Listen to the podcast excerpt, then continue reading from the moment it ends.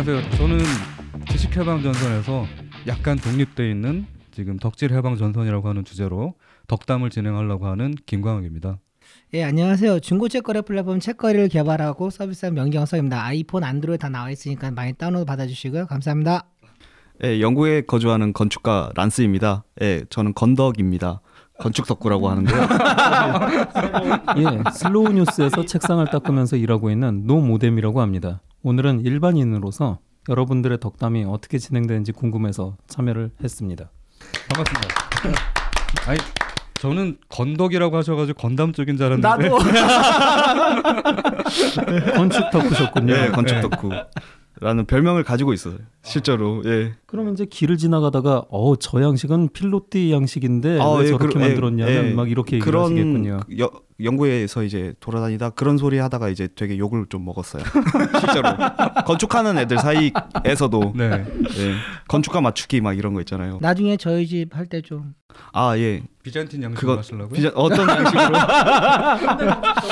예. 에반 게리온 양식으로. 예, 저희 집은 에반게리온입니다. 녹색하고 보라색 들어가면 되겠네요. 그럼 맨날 집이 LCL 용액에 잠겨 있고 아, 그럼 안 돼요. 아, 오늘은 마징가죠, 마징가. 오늘 오늘 마징가입니다. 마징가. 네. 지금 잠시 헷갈렸습니다. 사실은 이 마징가 제트가 지금 생각해 보면 흑백 TV 세대를 위해서 굉장히 디자인에 배려를 한 부분이 있습니다. 어. 이게 어떤- 용자물의 어떤 원형이 되어 버렸는데 네. 팔뚝 그리고 팔, 허벅지 부분이 모두 하얗지 않습니까? 아, 맞다. 하얗고 까맣고. 아. 그렇죠. 그리고 이 마징가 시리즈 이후로는 모든 로봇들이 이런 식으로 약간 허벅지나 이 팔뚝 부분 노출되는 부분이 이제 하얗고 무조건 아. 그쵸. 그리고 나머지 부분에 이제 갑옷이나 뭔가 장신구를 걸치는 형태로 나오는데 이 극렬한 어떤 색상 대비를 보면 흑백 TV 세대를 배려한 것이 아닌가. 음. 아, 그거 그럴 수. 있겠네요. 그것도 있고요. 제가 이제 예전에 그 아톰 관련된 글을 쓰면서 발견하게 된 건데 네네. 흑백이기 때문에 흑백이 된 부분도 있고 그 다음에 더 먼저 이제 애니메이션 쪽을 보자면 그 미키 마우스를 봐야 되는데 음. 미키 마우스 네네. 보면은 흰색 검은색이잖아요. 예. 근데 그 당시에 흰색 검은색을 쓸 수밖에 없었던 이유가 있어요. 어, 오, 뭔가요? 뭐냐면 잉크에 바- 잉크가 그러니까 셀에다가 그리는 잉크가 그 당시에 컬러가 들어간 것들은 흡착력이 좋지가 않았어. 요 아. 그래서 검은색 잉크를 썼는데 그 검은색 잉크가 가장 셀의 흡착력이 좋았고 네. 그 다음에 당시에는 다 흑백 그 카메라였었잖아요. 흑백 TV였었고 그렇기 네네. 때문에 거기서 이제 그 그 잉크를 쓰면서 찍는 거 촬영하는 것까지 다 흑백으로 됐, 었기 때문에 그 당시에는 가장 효율적인 방법이었. 그래서 이제 그걸 생각을 하자면 이제 그 셀의 가장 흡착력이 좋은 게 뭐냐. 그 다음에 찍힐 때 가장 이제 명암 대비가 가장 좋은 게 음. 무엇이냐를 따졌을 때 이제 말씀하셨듯이 마징가 제트도 사실은 그 아톰하고 별로 그렇게 큰 차이가 나지 않는 시대에 나왔던 애니메이션이기 때문에 그 당시에 표현 방식, 그 다음에 효율적인 뭔가의 작업 방식을 따지자면은 흰색과 검은색, 음. 음. 그것이 가장 이제 효율적인 방법이었던 거죠. 그러고 보니 미키 마우스와 미키 마우스 시리즈와 마징가 시리즈가 그 작품의 어떤 유통면이라고 해야 되나요? publishing하는 측면에서도 공통점이 있네요. 음, 어떤- 어떤 어. 부분이?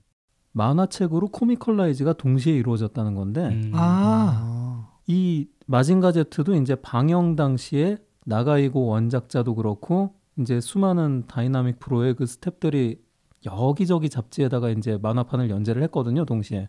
네. 근데 만화에서도 흑백으로 그려진 로봇이고 그리고 이제 애니메이션에서도 이제 색깔이 비슷하게 일치화되는데 미키 마우스도 생각해 보면 그 당시 월트 디즈니가 이제 만화 출판을 할 때.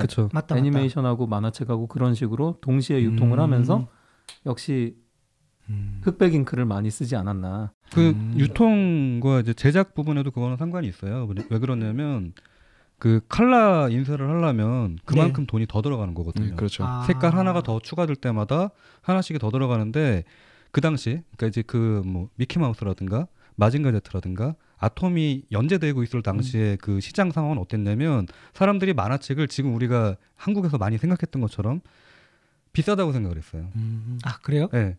그러니까 이 돈을 주고 이거를 사라고 생각할 정도로 약간 비싼 면이 음. 있었기 때문에 아, 초기에 나온 만화들은 대부분 아, 이들이 사잖아요. 그쵸. 네, 성인들이 사기보다는 아이들 위주로 많이 샀기 때문에 아이들이 접근할 수 있는 수준의 가격을 맞췄어야 됐거든요. 음. 그렇다 보니까 거기에 색깔이 검은색, 흰색, 그러니까 거- 검은색, 흰색이 아니죠. 검은색 하나로 인쇄되는 것보다 음. 거기에 빨간색이 들어간다든가 네. 파란색이 들어간다든가 이렇게 색깔이 하나 추가될 어. 때마다 그 제품의 단가가 올라갔기 때문에 유통 면에서 제작 면에서 좀 그런 부분들을 많이 좀 감안한 부분들이 있어요. 음. 어, 질문이 있는데 라스님. 그, 예, 그 빨간색이 차지하는 디자인적인 면에서 굉장한 게 있나요? 왜냐면 제가 보기에 이제 미키마우스도 빨간 바지를 입고 네. 마징가도 이게 빨갛고 네. 네, 머리 위에? 가슴에 Breast 예, Fire Breast Fire도 빨갛고 네. 그리고 말, 어 그리고 또 날개 말씀하신 쪽도 그렇고. 예 날개 쪽도 그렇고 요즘 파일더, 빨간 예. 아톰도 이제 빠, 다리가 빨갛잖아요. 네. 그게 혹시 그러한 비슷한 이유가 있어서 그런 건지. 있습니다. 네. 아, 그 오. 디자인적인 측면도 있어요. 지- 디자인적인 측면에서도 검은색과 빨간색이 가장 시각적인 그 집중도를 높이고 음, 네. 음. 그 다음에 마찬가지예요. 셀, 셀에다가 뭔가 이제 그림을 그릴 때 파란색보다는 빨간색이 훨씬 더 현상이 좋습니다. 아, 네, 그렇기 때문에 그런 부분도 있고요. 그 다음에 이제 아이들한테 뭔가 주목을 끌어야 되는데 네. 멀리서 또는 네. 이제 가깝게 보더라도 그거에 대해 주목도를 높이는 색깔들이 빨간색이었었기 음. 때문에 뭔가 음. 디자인적인 측면에서 본다면은 좀 빨간색을 쓰는 것이 노란색을 쓴다든가 파란색을 쓰는 음. 것보다는 훨씬 더 조금 더 그 집중도가 높죠. 아, 그렇군요. 지금 마징가이트가 나온 지가 꽤 됐죠. 1972년이니까 몇 년 된 거죠? 벌써 한 35년 된 건가요? 30년이 넘었죠. 70년이니까. 아, 40, 40 년. 45년, 90. 45년. 근데 이번에 마징가 제트가 네.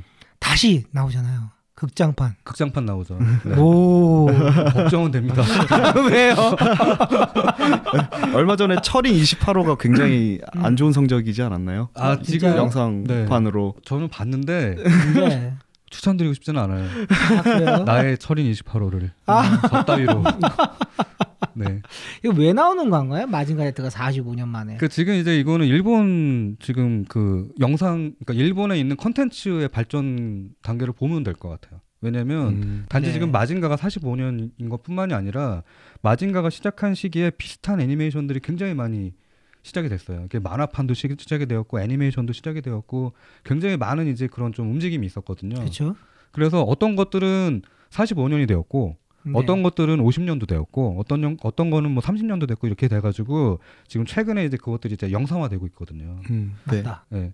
보시면 지금 영상화가 되고 있는 것들이 굉장히 많아요. 그렇죠. 마징가 이번에 지금 새로 나오, 나오지만 그거 네. 외에도 최근작 중에서 뭐 진격의 거인 같은 경우에는 나온 지 얼마 안 됐는데 나오자마자. 바로 영화로 네. 만들어졌잖아요.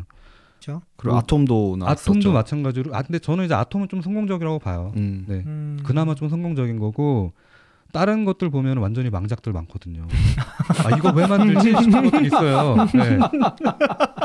예를 들면 이게 좀 있으면 그 일본에 이미 개봉을 했어요. 강철의 연금술사 같은 경우에 어, 풀메탈 알키미스트. 네, 그게 그게 왜요? 이번에 영상화가 됐어요. 작년 아. 작년 일본에서 아마 12월 달에 개봉을 했을 건데 아직 저도 보지는 못했는데 네. 왜 그런 것들 있잖아요. 예고편만 보면은 아, 아, 대강 어떻겠다라고 하는 느낌이 오는 것들 음. 있잖아요. 망할 것 같다. 네. 네. 근데 왜 망할 것 같냐면 네. 강철의 연금술사에 나오는 주인공들은 모두 다 외국 사람이란 말이에요. 아, 어 그렇죠. 그러네요. 네. 거기 보면은 주인공 노란 머리죠. 네. 네. 동생도 마찬가지로 노란 머리였죠. 그 다음에 네. 거기 나오는 주변 인물들이 모두 다 사실은 유럽 사람들이란 말이에요. 그렇죠. 근데 일본에서 이거를 만들 때 웬만하면 저는 좀 헐리우드 판권을 넘기거나 아니면 좀 제대로 좀 캐스팅을 하거나 했으면 좋겠는데 그게 아니라 자꾸 자국에 있는 일본 배우들을 갖다 써가지고 이걸 만들거든요. 근데 이게 저는 이제 일본이 워낙에 갈라파고스화 돼서 지금 콘텐츠 자체가 네. 아 우리 우리 나라 사람들한테 먼저 즐기게 해야 된다라고 음. 하는 그런 정신도 있, 있는 것 같긴 한데 좀 지금 사람들은 이미 로봇물 했을 때 대표적으로 떠오를 떠오를 만한 그런 이제 영, 영화들이 있잖아요. 어떤 많죠. 거 떠오르세요, 노모님은? 글쎄요. 그 망작 영화들이 쭉 떠오르면서 지나가는데 성공적인 헐리우드. 네. 드래곤볼?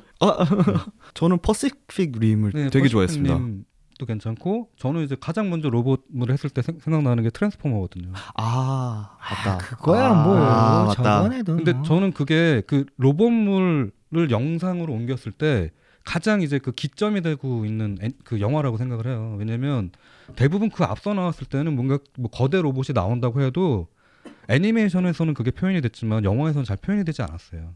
맞죠. 퀄리티가 음, 낮았고. 근데 맞죠. 트랜스포머가 딱 나오면서부터 모든 것들의 다 기점이 바뀐 게 그 이후에 나오는 로봇들은요 굉장히 디테일하게 뭔가 그 톱니바퀴가 움직인다든가 음. 뭔가 변신을 할 때 그 안에 근육처럼 네. 뭔가 움직인다든가 그런 것들이 표현이 됐거든요. 그러니까 네.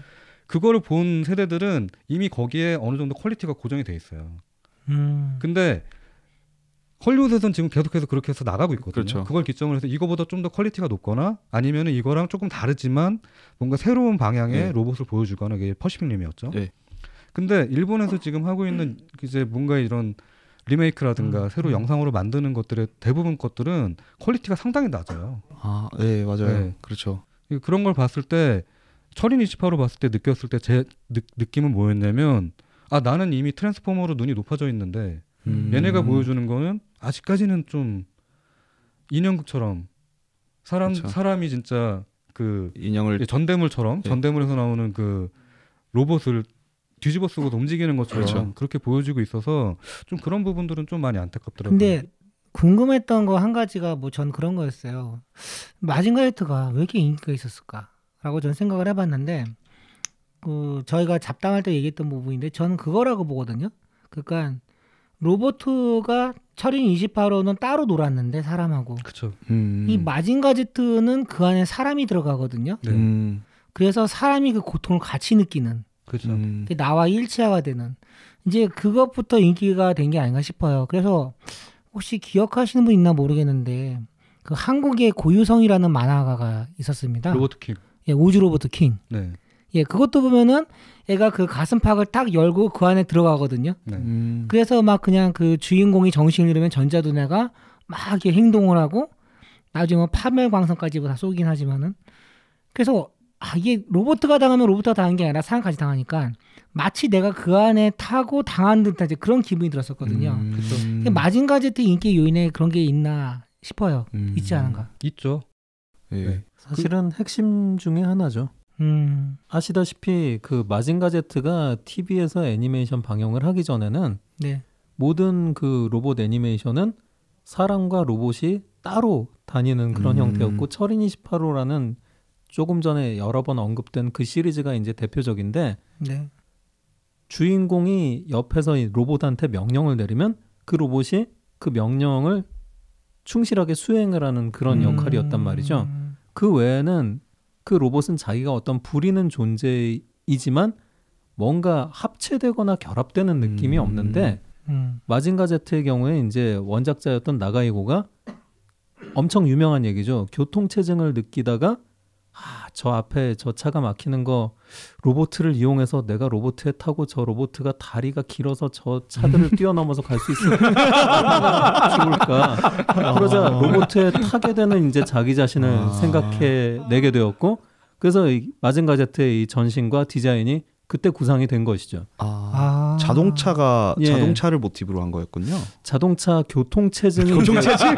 예, 모티브가 된 것인데 그래서 애니메이션이 이게 방영이 되었을 때는 굉장히 사람들한테 신선했죠. 왜냐하면 머리 부분에 그 조종사가 들어가서 완전하게 음. 이 로봇을 자신의 수족처럼 부린다. 파일 더 원. 예. 그렇죠. 제트 파일더가 네. 네. 그것도 이제 원래 이분이 교통체증을 느끼다가 이 구상을 했기 때문에 예. 그래서 헬리콥터 가수지 이 주인공으로. 아니 초반에는 그래서 이분은 처음에 이제 예. 주인공이 열혈 소년이니까 자전거를 타고 얘가 달리다가 자전거로 로봇 머리에 이제 결합을 한다. 음. 이 컨셉으로 나갔는데 어. 자전거가 이제 속도가 굉장히 딸릴 것 같았죠. 그래서 이제 오토바이로 바꿨습니다. 아. 그래서 오토바이로 바꿔서 네. 이 초기 구상 컨셉을 잡고 그리고 이제 오토바이로 하는 것은 어떤 초기 아니었을 뿐이지 네, 점점 발전시키다 보면 오토바이보다 더 속도가 빠르고 뭔가 더 안정적인 게 필요했죠. 네. 그래서 그 지금 말씀하시는 파일더가 나오게 된 것이고 오. 그리고 걔도 이제 나중에 보면 마징가 제트가 시리즈를 거듭할 때 동력 엔진이 바뀝니다. 아. 예. 어떤 걸로? 처음에는 그 광자력. 예. 프로펠러 같은 게 달려서 이제 그걸로 수직 이착륙을 하는 헬리콥터와 비슷했는데 아. 더 나중에는 제트 시스템으로 바뀌죠. 그쵸 이렇게. 예. 예. 음. 그래서 그런 차이들이 다 처음에는 교통체증과 자전거에서 예. 네. 어. 그게 저기 네. 사실은 좀 그 도에이 쪽의 영향도 커요. 예, 왜 그러냐면은 처음에 이제 컨셉을 그릴 때 그 욕을 했던 게 가면라이더 시리즈, 그 다음에 그 파워레인저 시리즈처럼 네. 뭔가 이제 합체가 되는 걸 원했던 거예요. 네, 음. 도에이가 회사죠? 어떤 그쵸. 회사였죠? 음. 그 당시에 이제 가장 많은 애니메이션을 유통했던 그렇죠, 아. 그렇죠, 그렇죠. 거대한 네. 회사였죠. 네. 일본 듣는 애니메이션. 분들을 위해서 네. 예. 음. 판권이 엉망이었던 하여튼. 네. 예. 그래서 이제 그 처음에 이제 그 컨셉을 그 생각을 할 때 요구를 했을 때 가면라이더처럼 오토바이 타기 원했어요. 아. 음. 네, 그래서 오- 처음에 초기의 컨셉 그를 보자면 마징가 제트 컨셉을 보자면 오토바이를 타고 가서 등을 타고 올라가서 그 아. 로봇의 머리에 아. 오토바이가 합체가 되는 그런 시스템이었고 오. 맞다, 맞다. 그 합체라고 하는 거는 또 어디서 나온 거냐면 파워레인저에서 로봇에 타는 것에 음. 대해서 조금 이제 음. 그런 컨셉을 같이 요구를 했는데 이제 말씀처럼 네. 조금 더 안전한 시스템이 원하지 그 필요하지 않냐라고 생각했던 그 결과로 음. 그 네. 제트파일더라고 하는 아. 시스템이 나왔고 그렇죠. 그 다음에 합체를 할 때 머리에 합, 합체를 한다는 건 좋은 아이템이었기 때문에 그게 나왔던 거죠. 아. 네. 그게 그레이트 마징가에서도 콘돌이 머리에 합쳐지죠. 그렇죠. 예. 아. 음, 같은 컨셉으로 보여주고 그다음에 콘돌 같은 경우는 이제 그 캐노피라고 하죠. 운전자 거기 조종사가 앞을 바라보고 있는데 딱 합체된 다음에 이게 90도로 꺾으면서 자유로- 정면을 네. 보게 돼 있죠. 아. 지금 생각하면은 혁신적인 게 맞아요. 음. 맞죠. 네. 왜냐면 지금 생각할 때 아 거기에 그냥 자이로 시스템을 적용을 해가지고 밑으로 그딱 탔을 때 이게 그 계란처럼 그 제대로 도, 도는 거를 할 수 있다라고 생각을 아. 했지만 그 당시에는 그게 어 저렇게 돌아갈 수도 있어라고 생각하는 음. 것들이 컸기 그 때문에 여담으로 그랜다이저도 말씀드리면 음. 그게 이게 파일드 온이 되게 인기가 많나 봐요. 그래서 그 마징가 제트는 이제 플로프에 달렸다가 제트기로 바뀌었고 네. 그 다음에 이제 그레이트 마징가는 콘돌이 됐고 네. 이게 그랜다이저로 내려오면 UFO로 바뀌죠. 예 UFO 위에 타고 있다가 이게 딱 스실 내려면 얘가 밑으로 쭉 꺼져요. 그렇죠. 그 다음에 180도를 돌아서 앞으로 간 다음에 다시 돌아서 앞으로 촥 하고 켜지거든요. 네. 이게 되게 길어졌어요. 그게 이제 우리가 많이 보고 있는 합체 로봇 그 합체를 할 때그 네. 각자의 좌석이 어느 중앙 위치로 이동하는 음. 예. 네, 그런 컨셉이 이제 거기 이제 다 이미 다 초기에 다 아. 나왔던 컨셉들인 거죠. 예. 그 생각을 조금 해보면은 잠깐 여담이지만은 그 합체 장면이나 그렇게 그 변신하고 이제 그런 모습들이 딱 제가 생각하기엔 딱 그랬거든요. 어차피 만화를 찍을 때는 수많은 커트가 필요해요. 그렇죠. 그렇죠. 근데 그 동일한 장면이 나오는데도 불구하고 어떤 상황에 나와서 사람들이 기대감이 생기기 때문에 음. 영화 제작자 입장에서는 필름을 아낄 수도 있는 거고 그렇죠. 사람들의 입장으로서는 그 멋있고 화려한 장면을 보기 위해서 기다리는 부분도 있고요. 그렇죠. 그런 게 많이 적용이 되지 않았나도 싶어요. 음. 그 시스템에서는. 그렇죠. 예. 그 당시 이제 등장했던 로봇 애니메이션의 특징은 인류가 갖고 있는 현 시대의 문명 이런 느낌을 음. 주지 않고 완전히 뭔가 앞서가서 세계를 바꿔버리는 급의 굉장한 그 혁신을 보여줬기 때문에 자동차 같은 게 일부러 배제됐던 게 아닐까. 이를테면 앞서 말했던 이제 철인 28호는 예전에 일본의 그 원로급 세대죠. 네. 데즈카우 사무와 그리고 아까 말씀드렸던 이시노모리 쇼타로와 그리고 이제 그 요코야마 미스테로 이렇게 세 명이 그 어떤 로봇과 SF 만화의 이 여명기를 열었는데 네. 그 중에 하나가 이제 철인 28호거든요. 음. 네. 철인 28호의 특징은 현대 과학 문명이 보여줄 수 있는 뭔가 되게 가까운 형태. 음. 였지만 갑작스럽게 나타난 이 마징가 제트라는 존재는 그 이것만 넣으면 갑자기 세계 정복이 가능한 음. 엄청나게 가공한 무기이자 그 아예 문명의 어떤 그 세대가 바뀌어 버리는 거죠. 그 카부토 보니까- 코우지한테 했던 말이 있어요. 그 할아 할아버지 박사님이 그쵸. 얘기할 때이 네. 마징가 제트는 네가 하기에 따라 신도 될 수 있고, 그렇죠? 그 다음에 악마도 될 수 있다. 음. 그 말이 기억이 나네요. 그거는 예, 네. 그 굉장히 이 나가이고가 그 당시 좀 만화 일정에 쫓겨서 그렇게 된 게 아닐까 싶은데요. 왜냐면 이 사람이 이제 앞서 말씀드렸던 그 이시노모리 쇼타로라는 이제 만화가의 어시스턴트로 이제 이 일본 만화계를 또 이끌어 나가는 제 2세대라고 할 수 있어요. 아. 1세대가 이제 데지카 오사무의 그 아톰 같은 그런 게 1세대라면 네. 2세대는 이제 나가이고 같은 사람이 만들어내는 이 마징가 시리즈가 2세대라고 할 수 있는데 음. 특히 로봇 만화에 있어서는요. 네네. 이 나가이고가 마징가 제트 그리기 전에 그리고 있던 만화가 이제 데빌맨이라고 본것 같다. 예, 굉장히 기괴하고 괴기스럽고 공포스럽고 악마를 다루는 엄청난 그 괴물 만화였다고 할 수 있는데요. 네. 그러다 보니까 사람이 이제 악마가 되기도 하고 악마가 사람이 되기도 하고 그런 되게 오. 충격적인 내용들이 만화 속에 그려집니다. 음. 그러다가 마징가 제트를 갑자기 만들게 되니까 아 비슷한 예. 컨셉을 가져왔군요. 예. 네, 떠오를 대사가 없었나요? 어. 마징가 제트라는 이 이름 자체가 사실은 마신에다가 그쵸. 가를 붙였기 때문에 아. 그 자체도 뭔가 악마주의랑 이게 컨셉이 연결된다고 할 수 있죠. 아. 네. 예, 디자인 측면에서 봤을 때 굉장히 악마 같은 형상을 하고 있긴 하죠.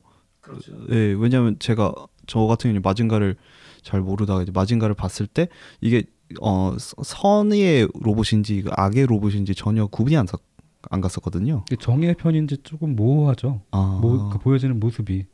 어, 어떤 모습에서 그런 모호한가요? 그 보면은 사실 입 같은 부분에 뭐 이렇게 아 예. 돼 있는 그 가면 같이 돼 있는 부분이라든가 나중에 이제 그레이트 마징가 보면은 네. 그 머리 부분에 있는 디자인이 사실 뿔 같이 돼 있거든요. 네, 그렇죠. 이제 그런 모습이 그 마신 그러니까 마징가라는 게 이제 아까 얘기했듯이 그 머신이라고 하는 부분에서 나오기도 했지만 한자로 풀이할 때는 마신이거든요. 음. 그러니까 악마 할 때 마자고 똑같아요. 그리고 아. 신할 때 신자. 그러니까 악마 악마 같은 신인 거죠. 그러니까 음. 마와 신이 같이 껴 있는 거예요 여기에. 아. 그러다 보니까 또 그 이제 그 나가이고 같은 경우에는 명랑 만화를 그리기보다는 뭔가 좀 에로틱하거나 뭔가 좀 이제 악마를 숭배하는 것 같은 그런 아. 만화를 많이 그려왔기 때문에 자기 컨셉 내에서 로봇을 그릴 때 네. 그것이 이제 자기가 가지고 있었던 컨셉과 이제 방향성이 거의 이제 음. 고스란히 반영이 된 거죠.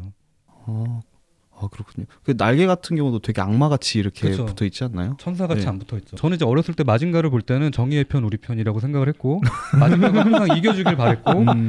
나쁜 놈들이 왜 나쁜 나쁘다고 생각을 했냐면 나쁜 놈들은 계속해가지고 뭔가 인류를 공격하고 있으니까 음. 그거에 대해서 내가 이제 아 나, 는 인류 인류니까라고 생각을 했지만 나중에 다 큰 다음에 한번 다시 봤거든요. 그냥 헬벽사가 지구를 정복했으면 그만큼의 사람들이 죽지 않았어요. 음. 맞아요.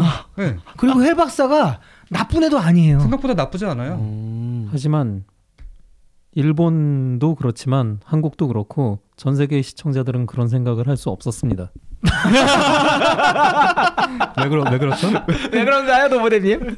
왜냐하면 이 애니메이션 제작사와 이제 TV 방영사가 네. 손에 손을 잡고 어린이들이 큰 심각한 고민이나 어떤 분열에 이 시달리지 않도록 음. 주제가를 굉장히 공들여서 다듬었기 때문이죠. 음. 빠바밥. 아니 빠바바바. 주제가 가사에 정의가 굉장히 강조돼요. 아 맞아요. 네. 이 마징가 제트 주제가를 보면은 네. 정의의 마음으로 파일도 온이란 말, 말입니다. 벌써. 음. 그러면 네. 애들은 꼬꼬마들은 벌써 노래 따라 부르다가 네. 하게 되면 정의의 마음이 가득 차 있고 이 아기를 아주 순수한 마음으로 무찌르는 마음으로 25분짜리 애니메이션을 보게 되기 때문에 예. 끝난 다음에 별 그런 고민을 하지 않아요. 오늘도 우리 편이 이겼구나라고 음. 네. 생각을 하게 되지. 재밌는 건 나가이고가 그렇게 마징가 제트도 이렇게 악마스럽게 그리고 막 사실은 되게 심리적으로 그래서 그 여러 가지 이중적인 면을 넣었음에도 불구하고 음. 나가이고는 또 안심하고 이걸 되게 그렸어요. 왜냐하면 음. 그 이전에 데빌맨 악마를 다루고 있고 주인공이 악마잖아요. 네. 그쵸. 네. 그런데 데빌맨도 사실은 애니메이션 주제가가 그런 식입니다.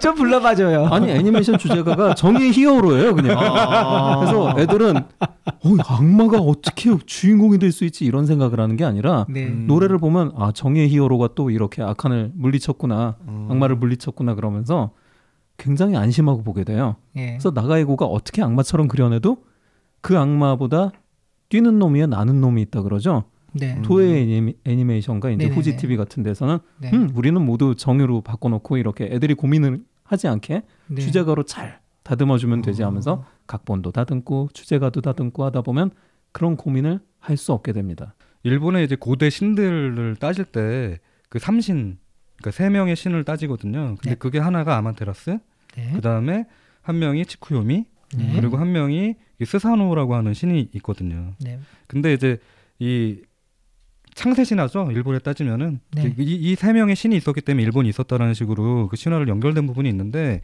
마징가 제트가 위치하고 있는 역할이 거기서 보면은 이제 그 스사노라든가 아니면 아마테라스 같은 역할을 하고 있기 때문에 음. 일본인들이 받아들이기에는 그 신의 역할 또는 그 거대한 음. 로봇의 역할이 자기들이 이미 알고 있었던 그 신의 역할을 대신하는 것처럼 음. 느껴졌을 수도 있었을 것 같아요. 아. 근데 웃긴 건 뭐냐면 마징가의 전신은 제우스거든요. 제트 마징가? 네. 네, 제트 마징가에서는 이제 제우스로 가는데 이거는 근데 약간 조금 덧붙임을 해야 될 것 같아요. 네. 왜냐면 마징가를 처음에 그릴 때는 그런 설정이 하나도 없었어요. 그냥 자, 단지 뭔가 강철보다 좀 더 강한 금속이 음. 필요하다라고 생각해서 그 제트 금속이라고 하는 걸 썼거든요. 음. 네. 그리고 이제 그레이트 마징가에서는 제트 금속을 조금 더 발전시킨 그레이트 음. 금속을 쓰는 거고. 네. 근데 이제 그런 거를 봤을 때 초반에는 그런 이제 뭐 신, 이제 마징가가 신이다라든가 뭐 신과 음. 연결된다라든가 이제 그런 설정은 없었던 것 같아요. 음. 단지 그냥 그 제트라고 하는 것들이 이제 제트라고 하는 부분이 좀 멋있는 느낌도 있고 음. 좀 그런 그렇게 해서 네. 사용했을 것 같은데 네, 제우스랑도 또 단어가 맞기도 하고. 그렇죠 맞기도 하고 근데 이게 나중에 그 나가이고가 만화를 굉장히 많이 그리거든요 로봇 시리즈도 굉장히 나중에 그 컨셉을 많이 만드는데 그러다 보니까 뭔가 하나의 공통된 세계관이 필요했던 거예요. 아. 그 이제 지금 마블에서 하고 있는 마블 universe처럼 네. 나가이 고 universe 안에서 자기가 그렸던 모든 만화들이 다 연동이 되길 바랬던 거예요. 아. 그래서 나중에 이제 최근에 나온 그 마징가를 네. 보면은 거기에는 다 나와요.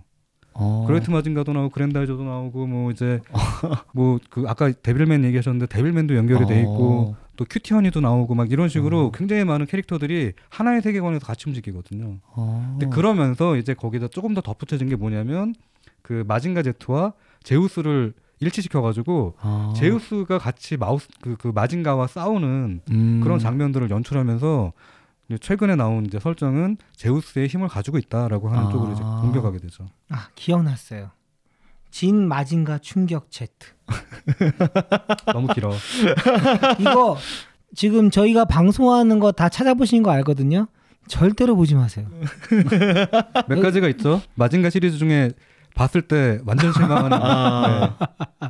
이 진마징가 충격 제트에서는 그 원래 아수라 남작이잖아요. 아수라 백작으로 알고 있는데 그 아수라 남작이 탄생하는 과정이 나와요.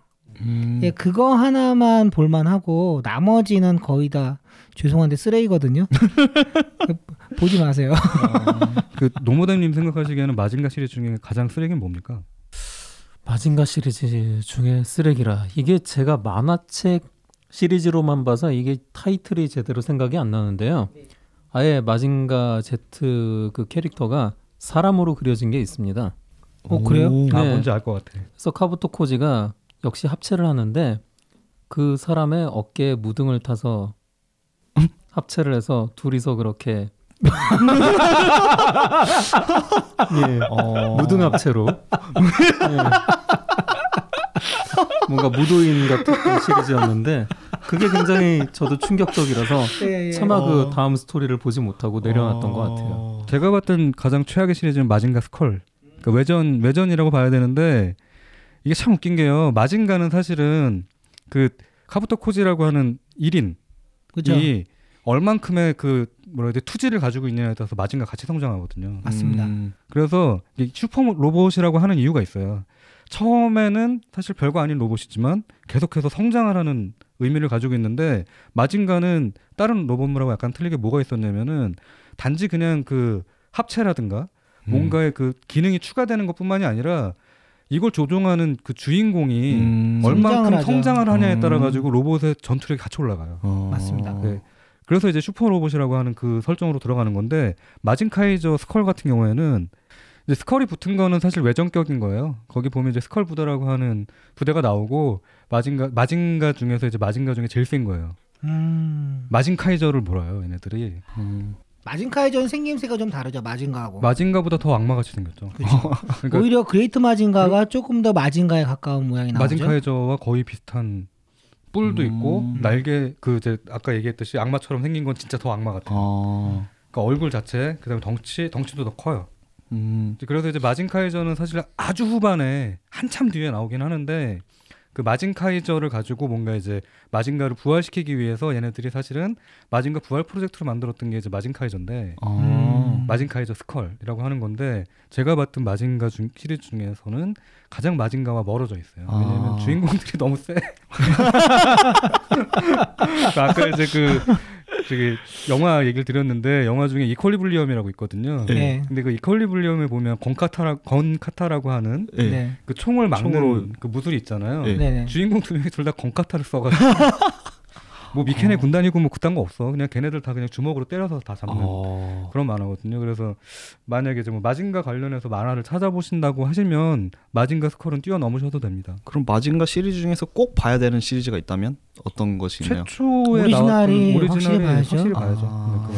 그리고 마징가 보셨으면은 그레이트 마징가 보신 게 맞고요. 음, 그다음에 그레이트 마징가에서 그랜다이저까지는 거의 3단이죠. 음. 디폴트로 보셔야 됩니다. 아. 헬 박사가 참 참아 착하다고 여긴 게 뭐냐면 이게 로봇 군단 많잖아요. 괴수 군단, 미케네 군단. 미케네 군단. 네. 한 번에 왕창 때려박으면 될 것 같은데 하나씩만 보내죠. 나는 그게 처음 그좀 뭐라 해야 되지? 되게 이상했어요. 왜냐면 아니 그 미케네 군단이 탄생되게 된 배경 자체가 헬 박사가 섬에 갔다가 미케네 군단 그러니까 아주 초고대 문명을 발견했는데 거기 로버트가 있는 거예요. 그렇죠. 어. 근데 카부토 그게- 코지 그때 아빠도 같이 네, 있었죠. 같이 있었죠. 예. 음. 그래서 거기에는 로봇들을 한 마리 한 마리씩 계속해서 출동을 시키는 거거든요. 어. 아 근데 저렇게 출동시킬 거면 응? 그냥 한꺼번에 출동해가지고 정복해 버리지. 그러니까 그 스타크래프트면 유명한이 딱 모았다 한 번에 쫙 보내잖아요. 네. 그런 식으로 하면 끝날 것 같은데 그러니까 임요한이 헬박사였으면 큰일 나는 거야. 아, 그렇죠. 아 그런데 거기에 대해서는 여러 네. 가지 음, 합리적인 이유가 있어요. 어 그렇습니까? 예.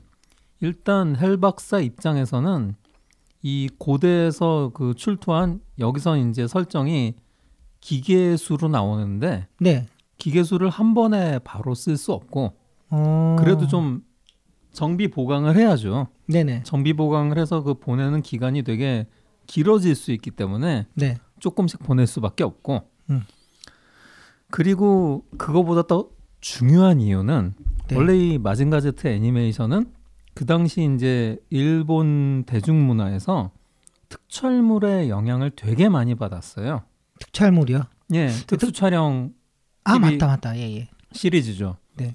특히 대표적인 게 울트라맨인데 음. 울트라맨은 이제 그 굉장히 연기력도 잘하고 몸도 유연하고 격투기도 잘하는 배우가 음. 사람이 그- 들어가 있죠. 예. 네. 그 쫄쫄이를 입고 그 25분 동안 드라마를 연출하면서 교수하고 싸운단 말입니다. 눈에 노란 달걀 반짝. 네, 그래서 하나를 해치우면 이제 이 에피소드가 끝나는 건데 네. 이 방식을 TV 애니메이션으로 그대로 계승을 한 것이 마징가 제트예요. 음. 맞습니다. 음. 네. 그러다 보면 역시 마징가 제트도 한 에피소드당 드라마를 만들어내면서 음. 한 로봇하고 싸워서 이겨내야 되는 이런 형식이 음. 되는데 그럼 특촬물은 도대체 왜 이렇게 만들었을까 예. 한다면 역시 또 그 영향을 준 대중문화가 있죠. 음, 어떤? 프로레슬링입니다. 아. 아. 그래서 프로레슬링이 특촬물 시리즈에 영향을 주게 되고 특촬물은 다시 뭔가 새롭고 신선한 것을 찾고 있던 당시 거대 애니메이션 제작사인 이제 토에이 애니메이션사가 마징가 제트라는 컨셉을 이 나가이고 원작자하고 같이 만들면서 그 모든 것들이 집대성돼서 그런 희한한 형식이 된 거죠. 어. 일주일에 한 명씩만 나오죠. 기계수가. 그렇죠. 네. 아, 예, 그렇죠. 잠깐 그 쩌리급은 이제 여러 대가 예, 그랜다이저 보면은 맨 처음에 여러 개 나왔다가 다 물리치고 그 다음부터 센 놈들 아까 말씀하신 대로 한 대씩 나와요. 예. 저는 볼 때 되게 불, 그러니까 좀 나쁘다고 생각했어요. 정의편이. 왜요? 왜냐면 기계수들은 한 마리씩 오는데 마징가 같이 싸우지, 아프로디다이 싸우지. 맞아, 맞아, 맞아. 그다음에 그 저기 뭐죠? 그, 로, 그 뚱뚱한 로봇? 보스 아 로봇. 보스 로봇. 예, 보스 로봇까지 같이 세 명이서 싸우잖아요. 음. 네. 예, 그런 거 보면서 아니 정의 편은 세 명이서 싸워도 돼? 라고 생각을 했거든요. 그 그런 부분들을 볼 때 아 참 그 프로레슬링 얘기를 하셨잖아요. 프로레슬링도 보면요 그런 게 있어요. 정의 편들은 두 명이서 같이 다구리를 해도 아. 되는데 다구리란 말 예, 고급 용어 나왔습니다. 다구리. 함께 때려도 되는데 아니 나쁜 놈들은 그렇게 하면은 막 욕을 하잖아요. 음. 근데 그런 거. 보면서 조금 정의 편 나쁘다라는 생각을 나중에 커서 해봤어요. 음. 네. 그런 것도 있어요. 나중에 이제 그 마징가 제트가 몇 가지 그 로봇 물에서 몇 가지 법칙을 세우거든요. 어, 어떤 음. 게 있나요? 대표적으로 오른편의 법칙이라고 해서 음. 이거 울트라맨부터 시작된 전통이에요. 그래서 네. 정의의 편은 오른쪽에서 싸운다. 아. 어, 오. 이게 에반게리온 가면 아주 극명하게 나와요. 어, 에반게리온이. 싸울 때는 항상 오른편에 있어요. 맞아요, 맞아. 근데 이게 어디서부터 시작된 거냐면 울트라맨 얘기를 하셨잖아요. 특촬물부터 시작됐어요. 아. 그래서 그 오른편에서 싸우다가 만약에 얘네가 왼편으로 가잖아요. 네. 자, 나중에 잘 찾아보세요. 울트라맨이 지거나 에반게리온이 지거나 마징가 제트가 드, 그 지는 시리즈에서는 왼편에 있습니다. 어. 마. 그러니까 그걸 잘 보시면 그 전통적인 부분도 이제 마징가 제트부터 시작해서 로봇물의 가장 정성적인 부분들을 막 세워요. 아. 그러고 보니까 그 그랜다이저 볼 때가 출동할 때 있잖아요. 네, 걔도 오른쪽에서 나와요. 맞아요. 어. 그리고 그 조종관에서 로봇으로 이렇게 탁 내려오잖아요. 몇개 네. 트랜스포머 하면서 음. 그때도 오른쪽에서 왼쪽으로 이렇게 딱 나오네요. 음. 그래서 사실은 그 마징가 제트 그 시리즈를 보시다 보면 네. 그 안에서 슈퍼 로봇을 창안한 인물이 나옵니다. 어, 음. 그래요? 정확하게 슈퍼 로봇이라는 표현을 쓴 거죠. 어.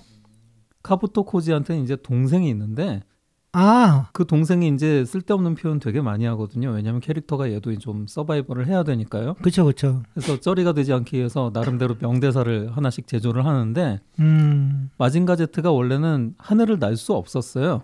네. 음. 그랬다가 이제 제트 스크랜더라는 그 등에 날개가 합체가 음. 되면서 이제 하늘을 날 수 있게 된 건데 그쵸. 그러자 동생이 명대사를 하는 거죠. 음. 이제는 마징가 제트가 슈퍼 로봇이 되었다. 아, 어. 이때 처음으로 로봇 애니메이션의 슈퍼 로봇이라는 표현이 메이저하게 들어가는 순간이었습니다. 와. 그 뒤부터는 사람들이 마징가 제트나 뭐 이- 그리고 다른 라이벌 제작사가 만든 거나 다 슈퍼 로봇이라고 부르기 시작했죠. 그게 슈퍼 로봇이 시작이었군요. 그러니까 그렇죠. 인- 인간형 로봇은 그냥 로봇인 거고 네. 그거를 뛰어넘는 로봇들에 대해서 슈퍼 로봇이라고 음. 붙이기 시작했죠. 그때까지는 아직까지도 그 조종사가 사람이었다는 거죠. 그렇죠. 네. 음. 보시면 패트레이버 같은 경우에는 슈퍼 로봇이라고 안 하거든요. 음.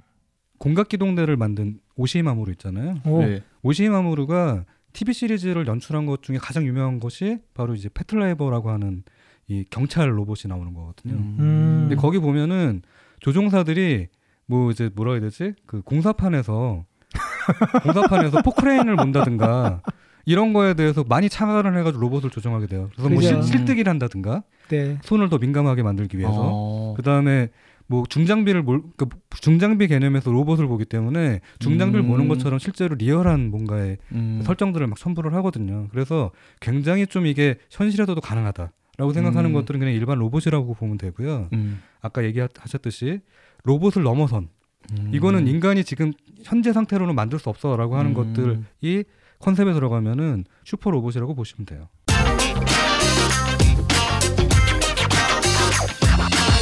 뇌생남녀의 즐거운 수다. 여러분은 지금 지식해방 전선을 듣고 계십니다. 닥터 헬 우리나라에서 이제 헬 박사라고 불리죠. 그쵸?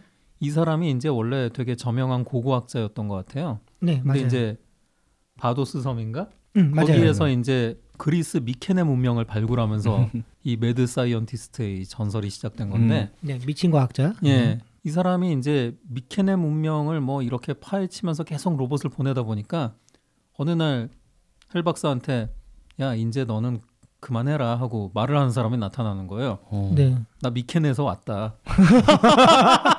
뭐 하는 거 보니까 내가 그냥 잠자코 로봇만 대주려 그랬는데 우리가 그냥 나서기로 했어. 어. 음. 그래서 헬 박사가 그래도 용을 쓰다가 마징가 제트 막판에서 이제 아, 안 되는구나 하고 사라지고 네. 그리고 이제 미케네 제국이 우리가 본격적으로 나서야겠군 하면서 시작하는 것이 미케네 그레이- 군단. 그레이트 마징가의 시작입니다. 그 저렇게 아. 생각하시면 돼요. 그 반지의 제왕 아시잖아요. 네네네. 네. 거기 보면은 끝판왕이 나오잖아요. 사우론. 사우론이 나오잖아요. 예. 그레이트 마징가의 악역은 이제 그런 식으로 이제 사우론 같은 아. 뭔가 이제 그 비정형의 적이 등장을 해요. 그리고 이제 어쨌든 둘 다 지구상 뭐 현재 적은 고대의 적이었는데 이게 그랜다이저로 가면 바뀌죠. 그렇죠. 예, 우주에서 옵니다. 예. 이게 음. 그 보면은 그 당시 또는 그 전- 전 세계적으로 유행했던 것 좀 좀 고민을 해봐야 돼요. 어떤 뭐냐면 마징가 제트가 인기를 끌었던 이유가 있어요. 이제 가장 큰 이유는 따로 있겠지만 이게 로봇물이고 아까처럼 뭐 합체물이고 여러 가지가 이유가 있겠지만 시대상으로 필요했던 거예요. 뭐가 필요했냐면 전후 세대였거든요.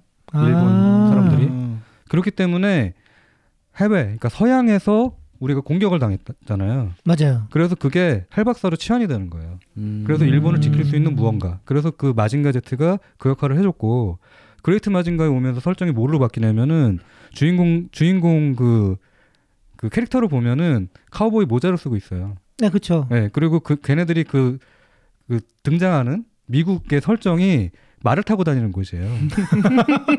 근데 이 그레이트 마징가가 등장할 때 전 세계적으로 어떤 영화가 유행을 했냐면 마카로니, 영화? 예, 마카로니 웨스턴이라고 하는 음. 서부극이 유행을 하기 시작했어요.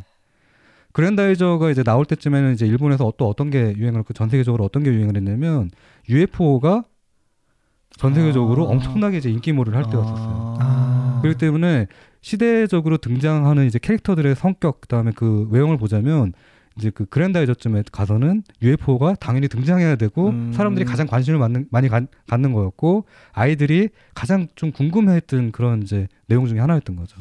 근데 이 로봇들이 혼자만 갖고는 심심했나 봐요. 얘들이 연합해서 같이 싸워요. 그죠? 극장판에서 극장판에서.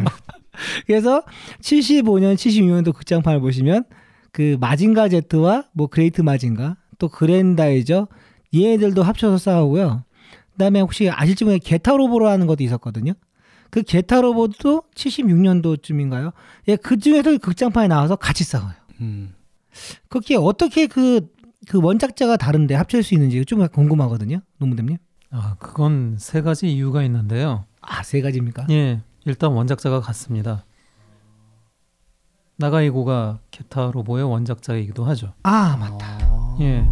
그래서 원작자만 같을 뿐이 아니라 다이나믹 프로라고 나가이고가 그 설립한 원래는 이게 본인 이름으로 설립한 게 아닌데 네. 아마 동생 이름으로 막 이게 저작권 때문에 또는 본인이 음. 받는 뭔가 연재하는 그 잡지사와의 문제, 출판사와의 음. 문제 뭐 이런 것 때문에 다른 사람 명의로 이 다이나믹 프로를 만들었던 것 같아요. 음. 하여튼 여기서 다 만든 시리즈들이었고요. 네. 그래서 원작자나 저작권 관리가 잘 되니까 당연히 다 같이 나올 수 있고요. 네. 두 번째로 그럼에도 불구하고 왜 같이 나오지? 라고 한다면 한 시리즈가 완전히 성공을 했는데 네. 그러면 다음 것을 어떻게 제대로 소개를 하려면 걔가 막 혼자서 막 자생하면서 또 인기를 처음부터 끝까지 누리게 만드는 게 아니라 이미 성공한 브랜드에 같이 나오는 거죠. 음. 마징가 제트하고 그레이트 마징가가 같이 나오면 오 마징가 제트 보러 왔다가 사람들이 그레이트 마징가라는 것도 있었네. 아. 이렇게 되고 오. 게타로보도 보니까 어 괜찮은 것 같아요. 어. 그러다가 게타로보 독립된 시리즈가 나오면 아 맞다 그때 극장 애니메이션에서 봤던 그 시리즈가 이제 새롭게 나오는구나. 네. 그래서 처음부터 기대를 하게 되죠. 예고편 같이 돼버리는 어. 거야. 음. 그게 최근에 전대물에서는 그대로 사용하고 있어요. 네, 마블에서 사용하는 방법이네요. 네, 네. 그러니까 그 파워레인저 시리즈 보시면은 새로운 시리즈가 시작하기 전에 그 앞서 있는 시리즈를 극장판을 만들면서 같이 두 개가 동, 동시에 등장을 해요. 그리고 이제 세 번째 특징으로는 극장 애니메이션이기 때문에 그렇습니다. TV 아. 애니메이션은 이게 장, 서로 장편 시리즈이기 때문에 서로 나오기가 번거롭고 그럴 필요도 없는데 극장용 애니메이션에서는 되게 깔끔하게 같이 나올 수가 있는 거죠. 그 되게 신기하네요. 그러면은 그 옛날에 했던 그 방식을 지금은 또 그대로 써먹고 있다는 얘기잖아요. 그게 음. 먹히니까요, 아직도. 음. 왜냐면 아까 얘기하셨듯이 새로운 시리즈를 시작을 해야 되는데 이거를 예고편을 만들자니 짧고 음. 그다음에 사람들이 이거에 대해서 관심을 가져줘야 되는데 뭔가 짧은 컨텐츠 가지고는 힘들다는 거죠. 음. 근데 음. 이거를 지금 새로 시작하려면 뒤에 또 시간도 필요하잖아요. 네. 여러 그렇죠. 가지 굉장히 많은 시간이 필요하고 노동력도 필요하고 그렇죠. 홍보도 해야 되고 이제 여러 가지가 필요한데 이렇게 좀 인기가 있는 편에 새로운 음. 로봇이 등장한다든가 합승시켜서. 예. 얘네를 같이 합성을 시키면 얘네에 대해서 궁금증이 굉장히 커지거든요. 음. 그러면 이제 그때 돼서 사람들이 궁금증이 어느 정도 무르익었을 때 새로운 음. 시리즈가 같이 시작되는 거죠. 그래서 보시면 아까 이제 그 극장판에 게타 로보가 등장한다고 얘기를 하셨잖아요. 네네네. 극장판 다음에 게타 로보가 이제 시작이 될 거예요. 그래서 아. 그쵸, 그쵸. 아. 그 게타로보도 게타로보 G가 나오잖아요. 그렇죠. 그쵸. 예, 게타로보가 G가 달라진 게 일단은 그 세 번째 변신할 때 스위치온 세 번째 할 때 첫 번째 게타로보에서는 내가 그냥 그 몸뚱아리 짧고 네. 그 다음에 바퀴 캐타필라 달린 이제 그런 모습으로 스위치 3 해가지고 딱 되는데 두 번째는 드릴이고 첫 번째는 하늘 날다니고 네. 근데 게타로보 G로 넘어가면은 그 마지막 애가 포세이돈처럼 되게 멋있어진단 말이죠. 그쵸. 로봇의 모습도 음. 가지고 이렇게 변신도 하고 네. 투도 무기가 좀 더 세지고 원도 역시 마찬가지고. 그렇죠. 근데 그 중에서 무기가 제일 약한 게 우리는 이제 그 빔나 배에서 나가는 빔 같은 거 있잖아요. 네. 그게 엄청나게 그 파워가 약하잖아요. 그렇죠. 그러면 어떻게 보면은 로봇가 이렇게 바뀌면 무기도 업그레이드가 돼야 되는데 무기가 업그레이드 된 게 센게 느껴지지 않거든요. 그 음. 얘기는 뭐냐면 게타 로봇도 발전을 하지만 그 상대편의 어떤 그 난이도 예 그게 좀 달라지는 거죠. 전투력이 옛날에는. 네. 한대 툭 맞고 그냥 죽었는데 음. 지금은 툭 맞고 안 아. 죽으니까 게타 로봇 지가 나와서 다 이길 줄 알았는데 더 센 애가 나오는 거죠. 음. 이그 캐릭터 간의 이제 어떤 그 이게 뭐야 전력에 대한 비율이잖아요. 그렇죠. 음. 너무 게타 로봇가 세도 안 되고 너무 적군이 세도 안 되고 그렇죠. 음. 이거를 어떤 식으로 맞췄을까요? 그 당시에는 이게 그러니까 굉장히 좋은 전략을 세운 건데 마징가 제트 최종화에 이제 그레이트 마징가가 등장을 하면서 배턴 터치가 된단 말이에요. 그렇죠. 근데 이게 그냥 어 지금까지 마징가 제트 잘 싸웠는데 갑자기 얘로 바뀌게 됐습니다 하고 음. 인사를 드리는 게 아니라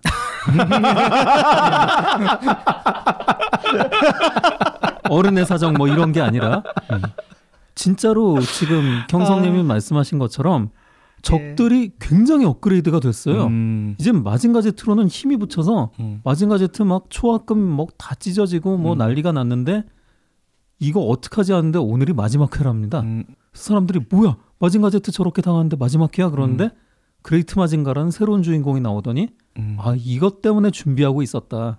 이제는 업그레이드된 적에 맞서서 우리가 싸울 수 있다 하면서 배턴 터치가 된단 말이죠. 그러면서 스토리도 되게 물 흐르듯이 이어지게 되고 음. 이 전략이 굉장히 성공적이었기 때문에 음. 나가이고와 이, 다- 이 다이나믹 프로는 이 전략을 언젠가는 다시 한번 써먹어야지 하고 있다가 게타로보와 게타로보 G에서 다시 한번 성공적으로 음. 선보였던 거죠. 그 사실 오늘 시작은 이제 마징가로 시작을 했지만 게타로보도 사실 굉장히 재밌는 시리즈거든요. 음. 그러니까 저는 이제 마징가를 찾아보는 분들한테 이거 좀 미- 죄송한 얘기지만 게타로보가 훨씬 재밌습니다.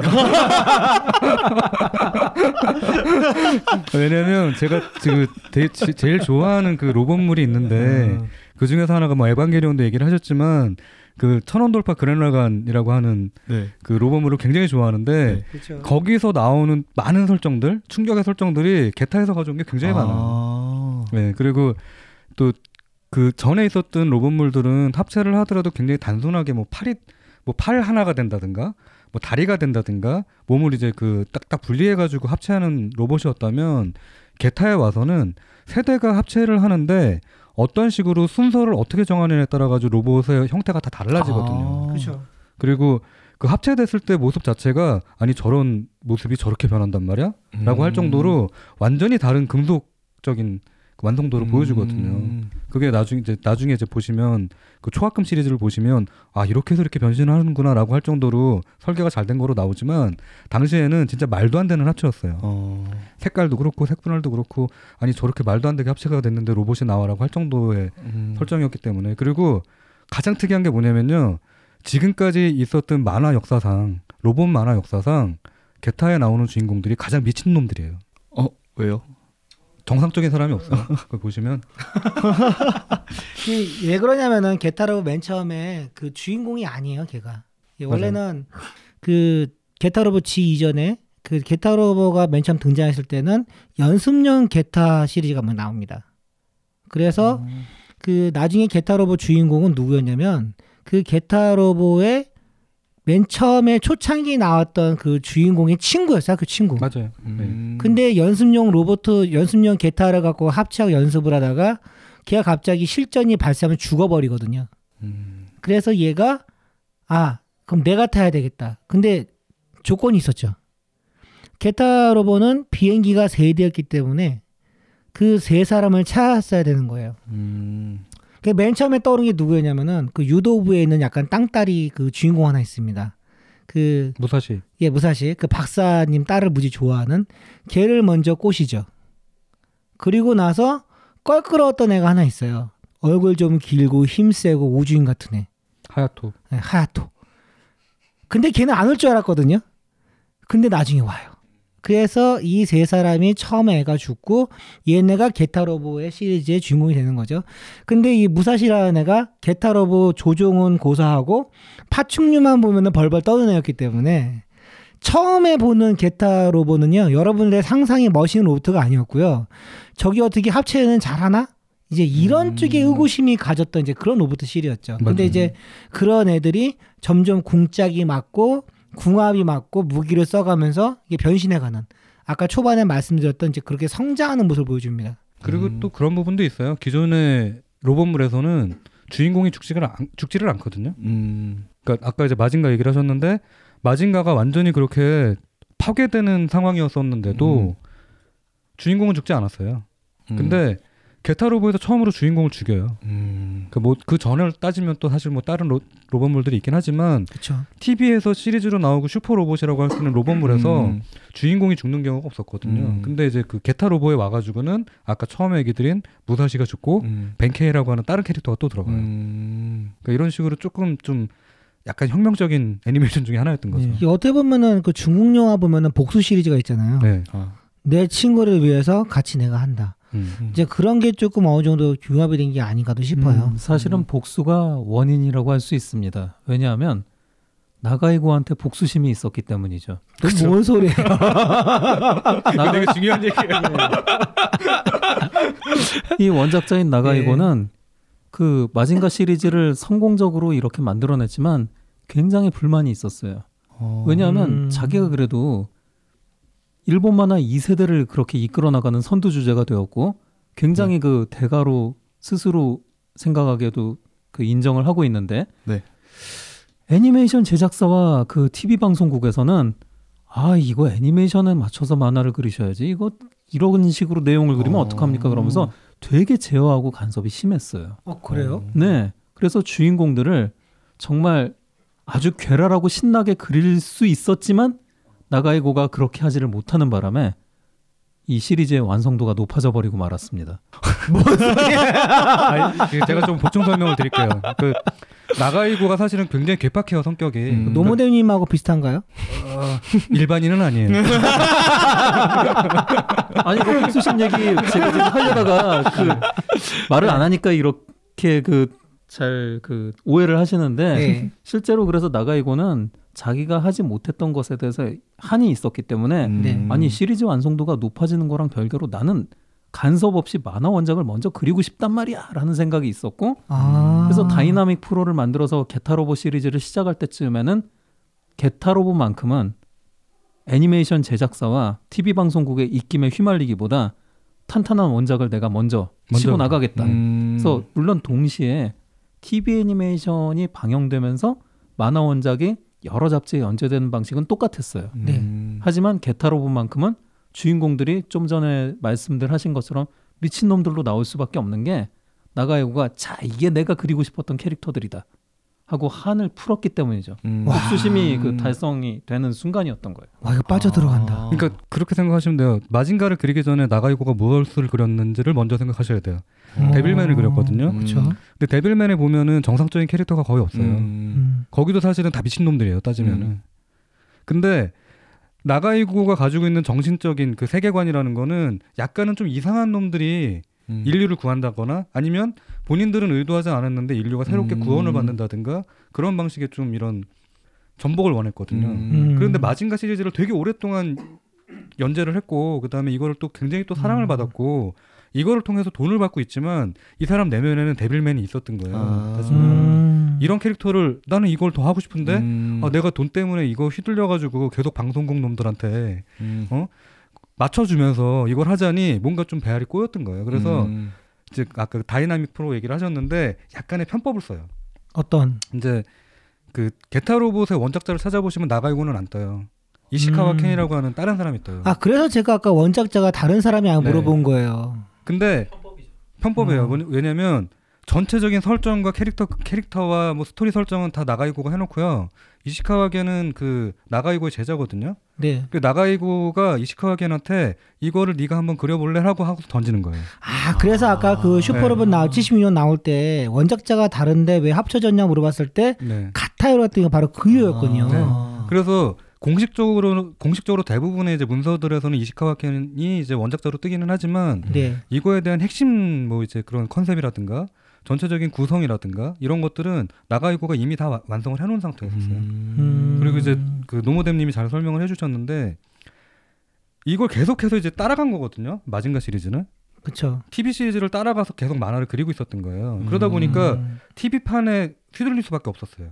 어... 아 그러면 마징가 같은 경우는 보통은 일본은 만화가 먼저 나오고 그 스토리를 갖고 애니가 나오는데 그 마징가는 오히려 반대였던 건가요? 예, comicalize 전략이라고 하는데요. 네. 애니메이션 방영과 같은 달에 월간 만화 잡지에 연재를 개시한다. 우와. 그것도 여러 만화 잡지에 동시에 그리기 때문에 그 만화 잡지마다 나름대로 그 원작자들이 따로 있어요. 어. 오우타 순사쿠라든지 지금 말한 이시가와 켄이라든지 그리고 나가이고 자신도 그리고 그러면서 이제 편집장하고 쌈박질을 하고 TV하고 쌈박질을 하고 그렇게 그려 나갔던 거죠.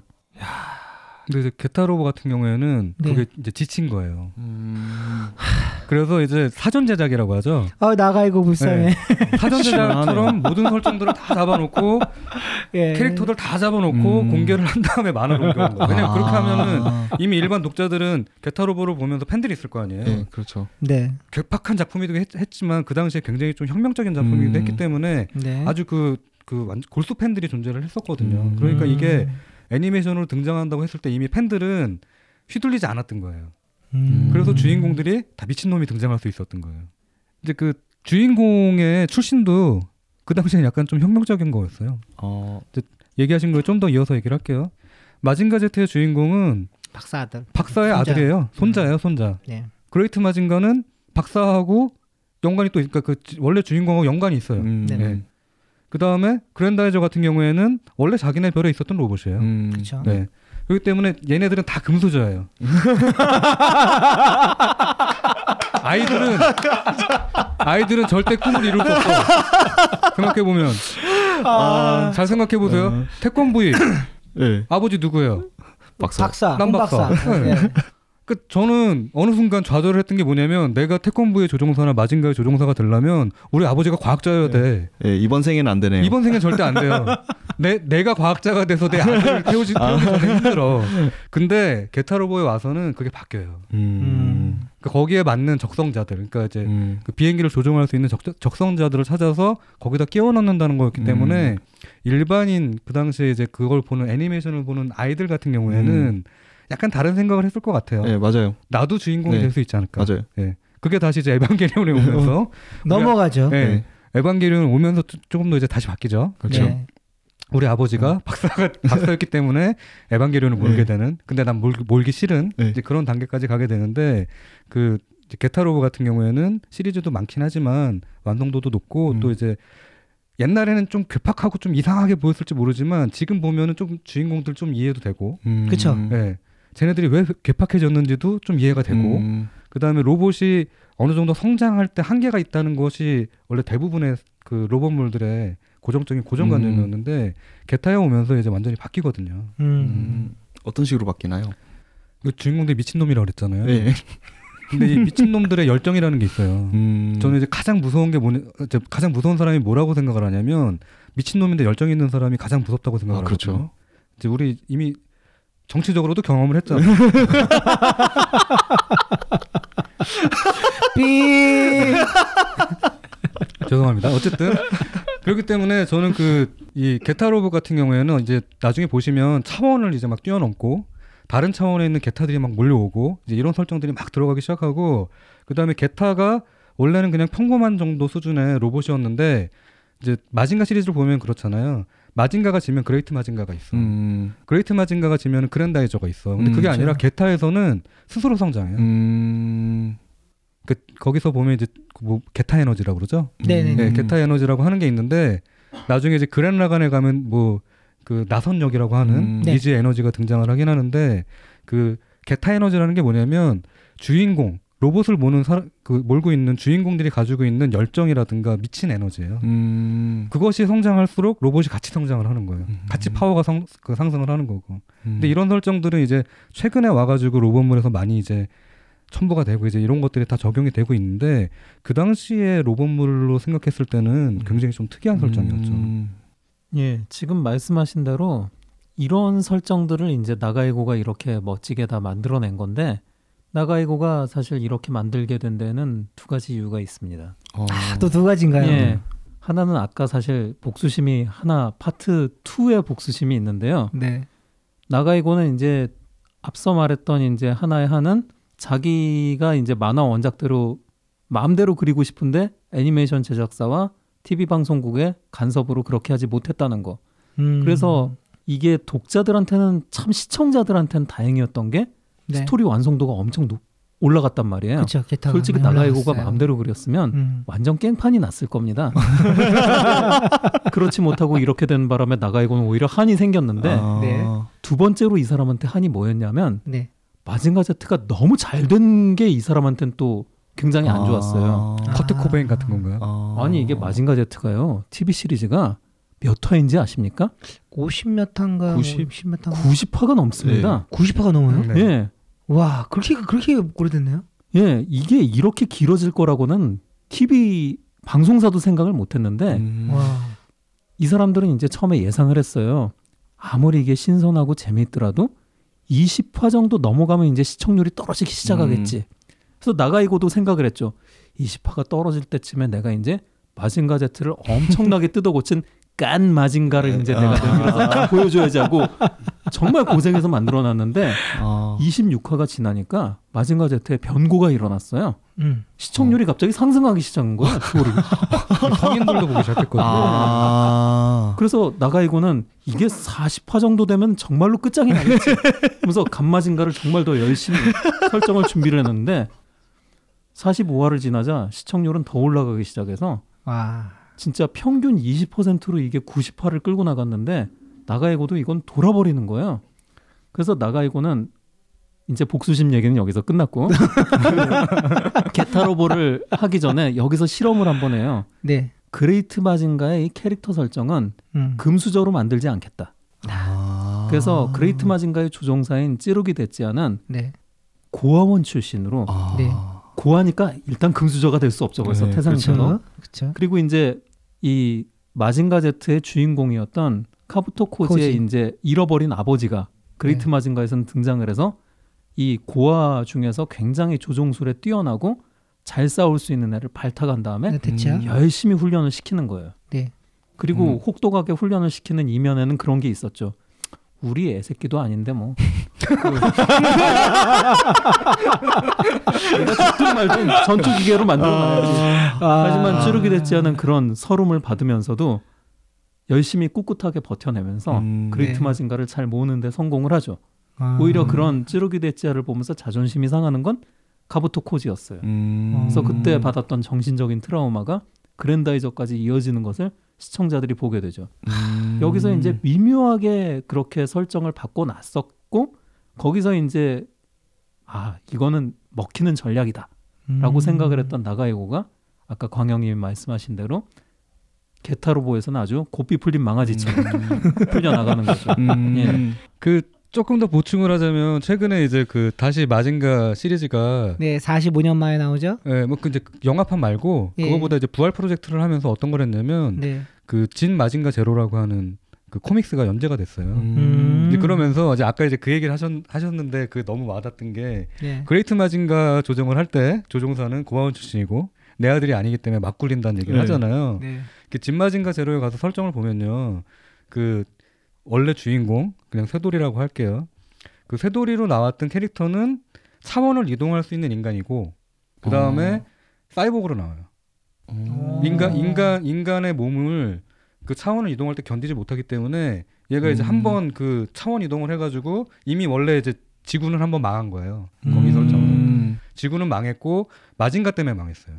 왜냐면 음. 아까 제가 그 얘기를 드렸잖아요. 마징가에 마자와 신자가 있다고. 네. 네. 근데 선택을 어떻게 하게 되냐면 2부에서 계속됩니다.